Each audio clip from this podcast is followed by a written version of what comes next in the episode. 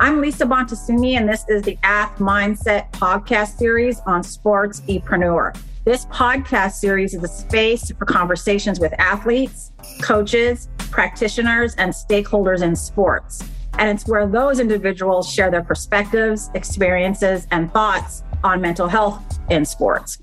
Eric Kasimov of Sportsepreneur is generously hosting the Ath Mindset podcast series on his platform as he deeply believes that these conversations are essential and deserve to be prioritized. This is the Ath Mindset podcast series on Sportsepreneur. Sports Epreneur, the content platform where sports, entrepreneurship, and mental health collide. If you are looking to start a podcast or create original content, you have to talk with the team at Sportsepreneur. I work with them and I vouch for them. It's that simple. Go to sportse.io to learn more.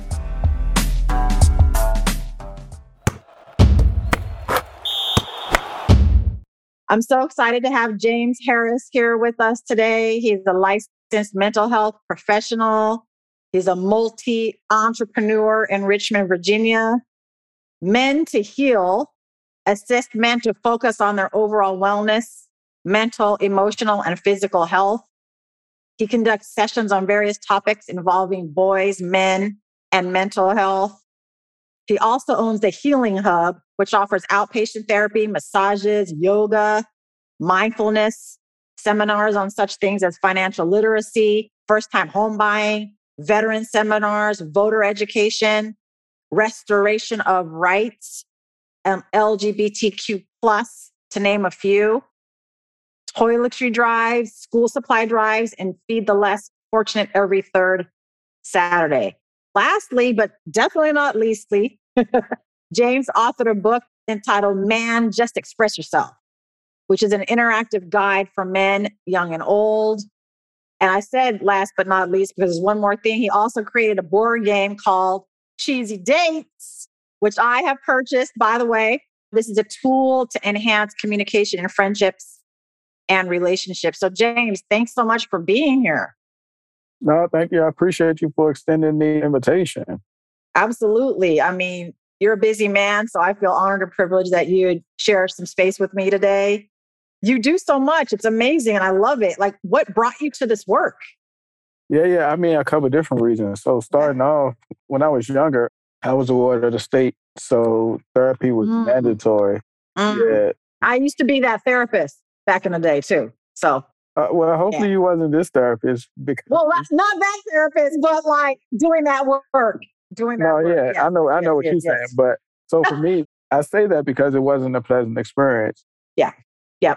So being a ward of the state, you know, having to do therapy on a weekly basis, it wasn't a cohesive process. I didn't feel like, you know, I was obtaining as much as I could from therapy. I felt like it was just a check in a box. I'm this young black kid from the projects, and all the therapists were older white people. It wasn't something pleasant for me and I guess the mm-hmm. rest of the residents all over the world who are in similar situations. So fast forward later, joined the military, eight years, two deployments, one Afghanistan. You know, I knew I was different, tried therapy again, and this time the same experience. Just going to therapy, and it wasn't any veteran therapist or combat related therapist. So it just was again another turnoff situation. And that's part of the reason too why a lot of veterans tend to go to the groups opposed to individual therapy because it's not that relatable and cohesive experience. Mm-hmm. So for me, I just felt it was something that I had to do and here we are. So it's like you work to become what you wish you had when you were a kid, what you wish you had when you were a vet. Correct. I mean, I think it's really generous of you to actually give it a try again as a vet. Uh, yeah, so I, I know, right? You know, yeah, yeah. Just I figured it was definitely benefits to therapy and benefit to processing different life events, whether those are stressors, traumas, or just to maintain the good things that was going on. So I understood that therapy has a positive outlook. It can be beneficial. So that's why I stuck with it. But I made my transition into it just to ensure that you know, because think about how many other people would just give up after they meet a therapist they don't connect with.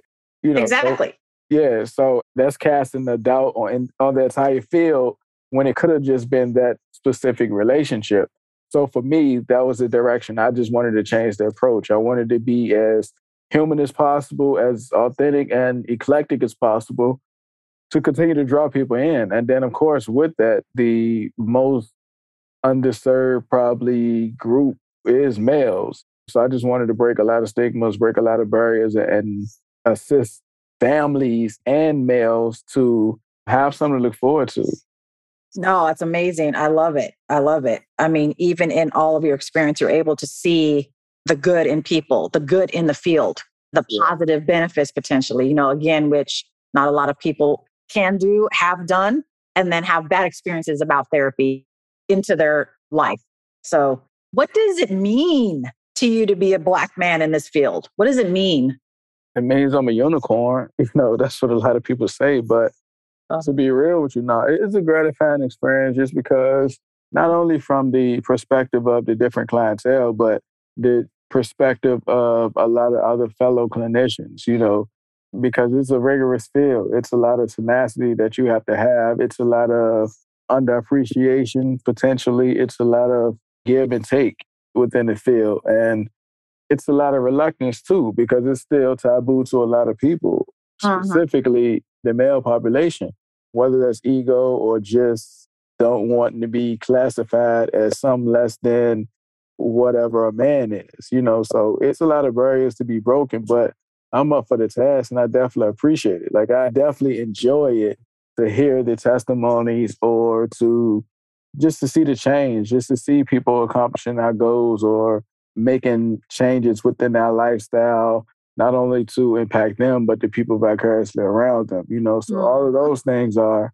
beneficial and gratifying to not only me, but to them. Like the praises I get from spouses or parents or again, fellow therapists, it's a good feeling because just being a black man within the field, it's not a lot of access and availability for people who look like me. So to be able to provide those things is definitely another beneficial point.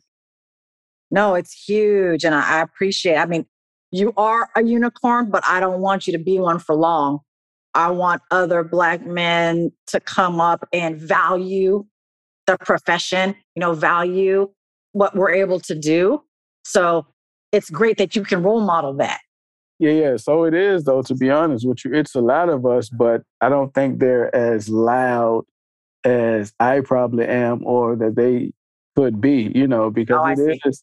Yeah, yeah. It's definitely growing within the field. Now, don't get me wrong, it's still a small population of men and an even smaller population of black men. But what I'm saying is they're there. They just have to be out so people can find them and so they can get the same recognition or praise within that, you know, like yeah.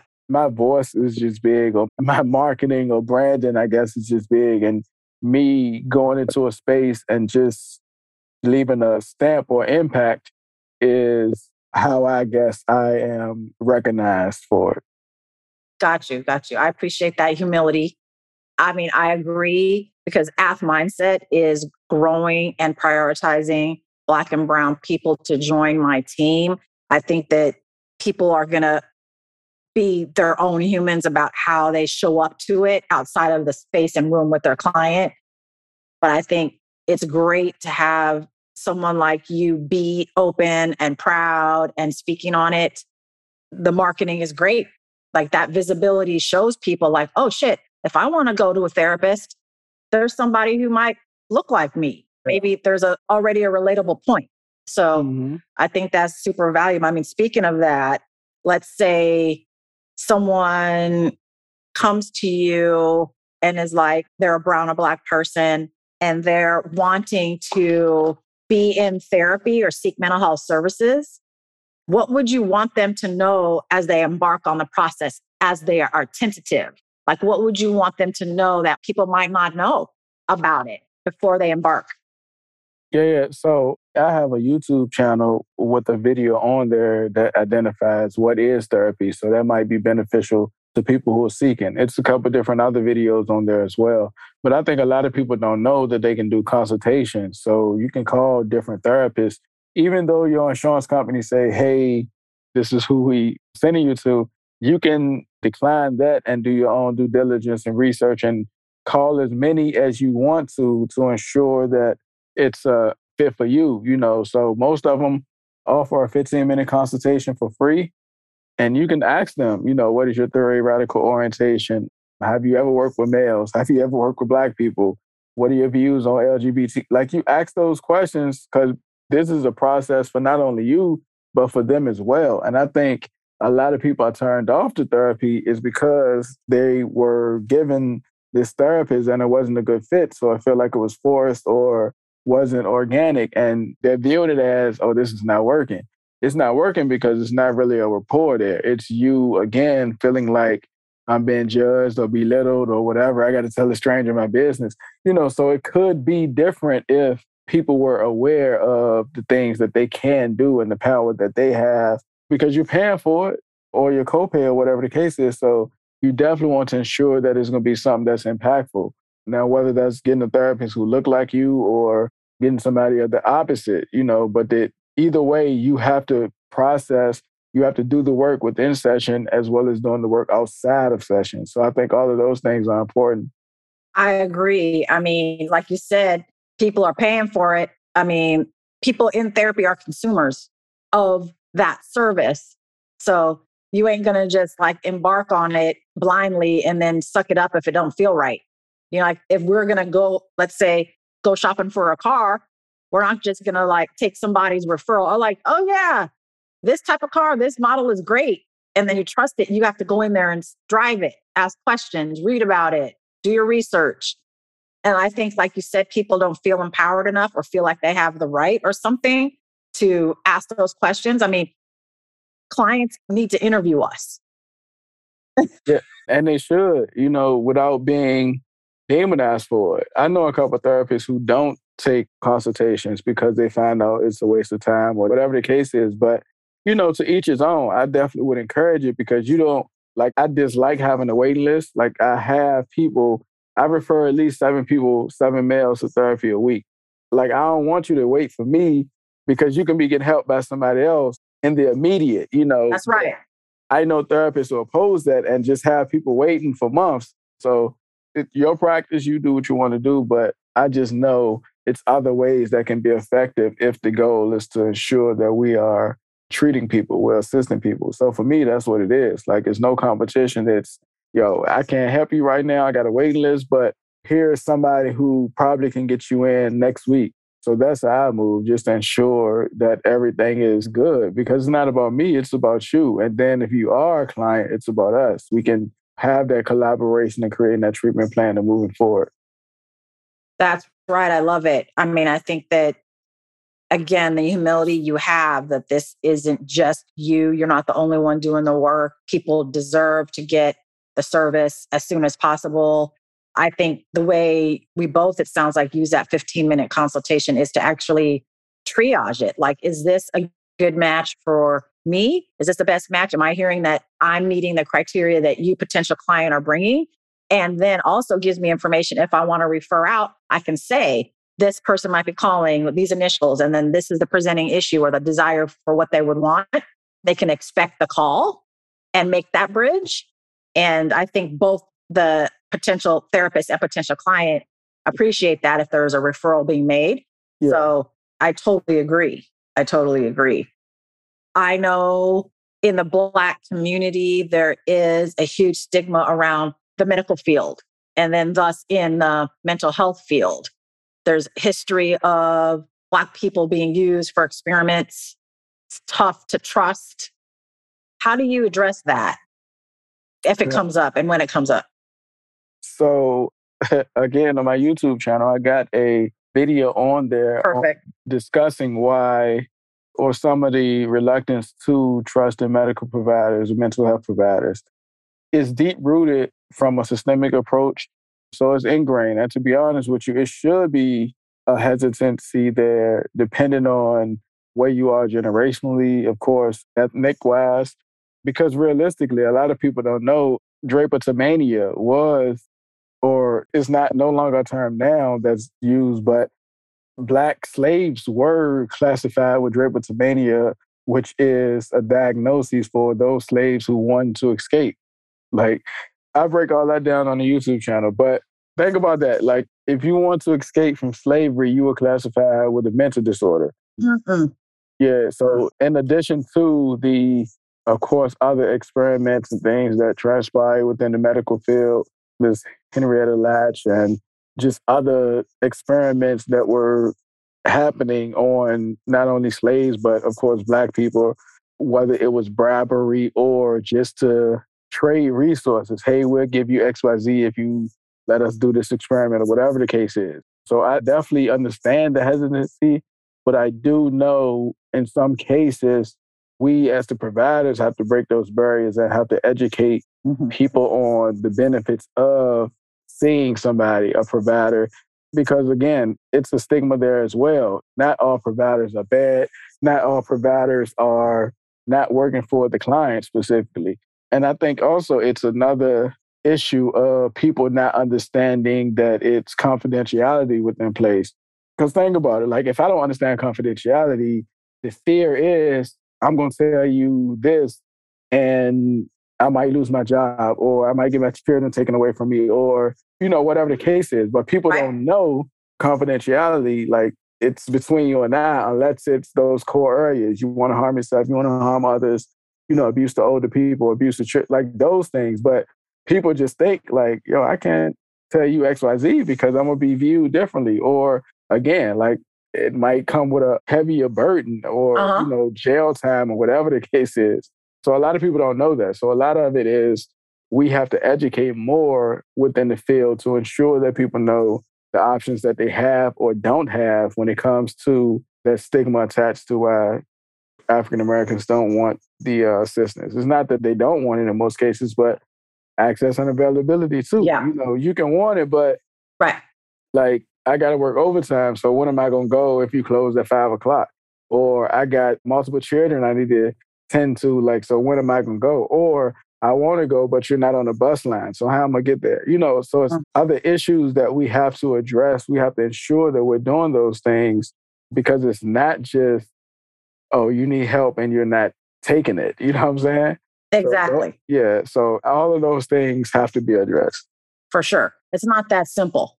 And then a therapist doesn't understand that they need to educate and provide that perspective is going to write in their notes, oh, they're resistant, which in itself is judgmental. In your experience, when you talk about accessibility, COVID coming into play, forcing a lot of us to do virtual sessions, how have you found that in your practice and in your work? How do you experience that as a therapist doing virtual sessions versus in person? How do you think your client receives it? Yeah, in the beginning, it was difficult for, I would say, the younger class trying to sustain their attention on the computer. And then the senior population, just trying to get them to understand how to work the device. Absolutely. Absolutely. But within the middle of that spectrum, I think it was overall a good process. And I think it's more beneficial to the clients because they can do it in place without having to leave their area and travel and do other stuff. And to be real with you, some of them even felt a little bit more comfortable because they were in mm-hmm. their safe spaces in most cases. Mm-hmm. So, but I would say it did make it a little bit more difficult to start out because just having to ensure that, hey, you can't be around anybody else while we're doing session because this is your safe space. Like if somebody like I want you to be able to talk freely as if you were in the office, or I want you to use the same emotions as if this was still in person. You know, and sometimes that can get blurred because if you got this teenager who has issues with their parent and the parent is right there, like they can't express themselves fully, or you got this partner who same situation with the spouse. So those things we had to navigate like, hey, you know, your session time, so I need you to be in a room alone or area alone to where you can interact freely without feeling that you have to hold back or whatever, because of course that can hinder the process as well. Absolutely. No, I've come across the same situations. I think that it feels like that when we offer virtual sessions, it can mitigate the impact of access. Like they don't have to catch that bus, they don't have to leave their kids with someone. They do have to have a private space and hopefully not have the kids around you while you're meeting, but they're able to have the session. And I think that actually changed things in a way that I probably could never predict. So I appreciate your approach on it. In what area of your work do you enjoy the most as you reflect on your like day and your week and your current roles and all the things that you do? Collaborating and networking. Like I definitely enjoy different speaking engagements and or vending opportunities because I meet so many different people who didn't know what they didn't need. You know what I'm saying? So those things are always there because somebody I see the shirt and be like, oh man, that's dope. What is about? You know, so it's an instant conversation starter. And then after I tell them what it's about, what I do, they immediately say, oh man, I need one because I was just looking for a doctor or I haven't had a physical or I've been meaning to find somebody to talk to or whatever. Or of course, the partners be like, oh man, my husband can use this. Or the parents be like, I got this teenage son who's stubborn or is doing XYZ. So that part right there, again, the instant conversation starter. And there's so many people who have that universality. Like, I'm going through this too. Like, I didn't even know that this was a thing. So all of those things, uh, to me, is probably my favorite part. I appreciate it. And I think there's ways too that we can use our clinical skills and training outside of just the therapy room. And you right? should. I like, think you should. Yeah, that's one of the reasons I do this podcast. Like everybody's like, "You're a natural." I was like, "This is what I do every day." Hmm. I just have like some headphones on now, and I got to deal with the darn screen. But like, here I am. But I agree. I agree.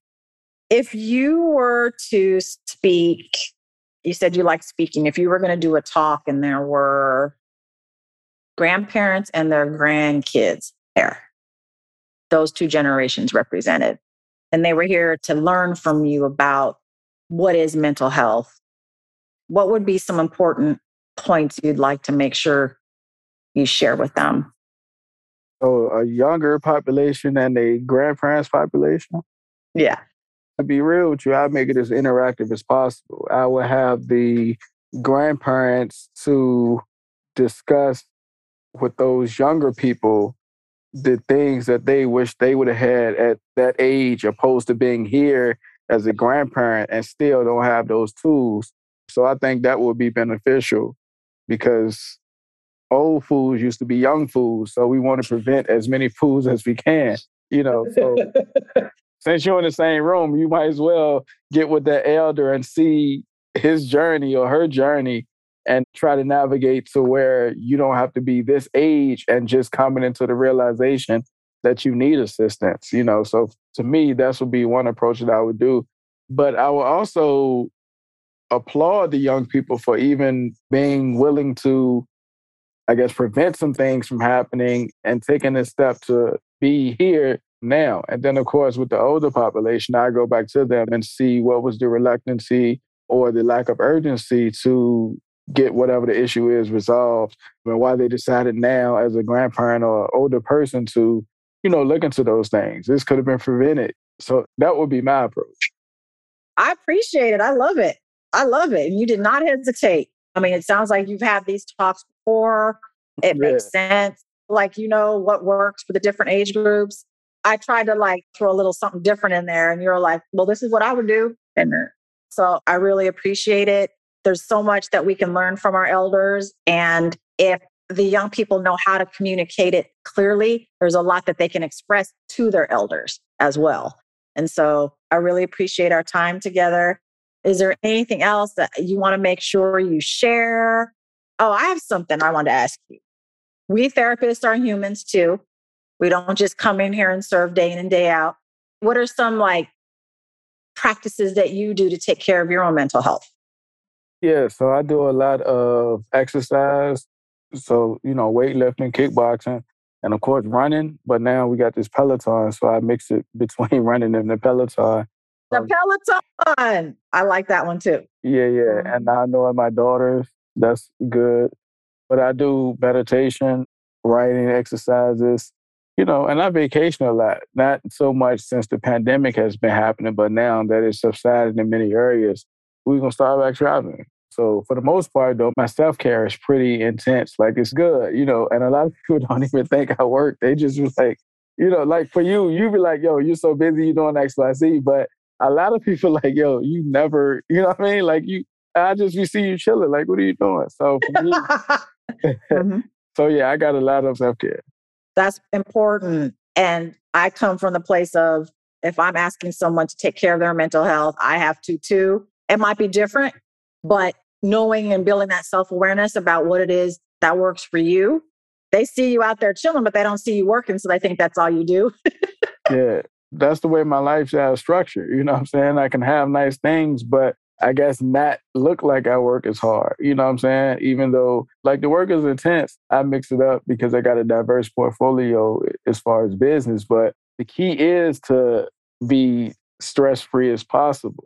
I mean, that's why we work, right? Well, one of the main reasons to help people serve and then also provide for our families and not work as much so we can be with each other. So I appreciate and respect all that you're doing. I'm just honored and privileged to have had this conversation with you. And I look forward to many, many more and like just keep being you. Anyone who's able to sit with you is fortunate. So I just, I really appreciate you.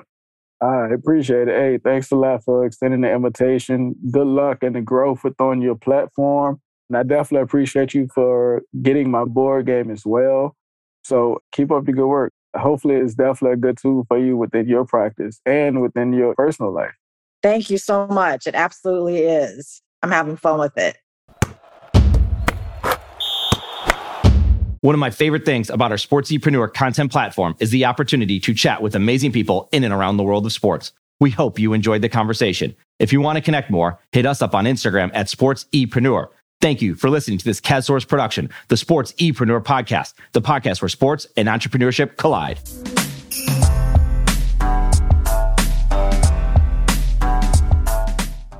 Sportsepreneur is a content platform, a collaborative team, and a marketing brand that is all about showcasing leaders and difference makers in and around the world of sports. While we create our own content, we also create content with you. This includes collaborative content and exclusive content for your brand. Think podcasts, blogs, social media, and overall content strategy. Our sports content marketing team is specifically niche for those in the sports industry. That includes sports businesses, athletes, managers, coaches, trainers, entrepreneurs, and business leaders in the sports market. The bottom line is we want to help with your sports related brand, your content marketing, and your story. Connect with us on Instagram at sportsepreneur or find us online at sportsepreneur.com. Sportsepreneur, the content platform where sports and entrepreneurship collide.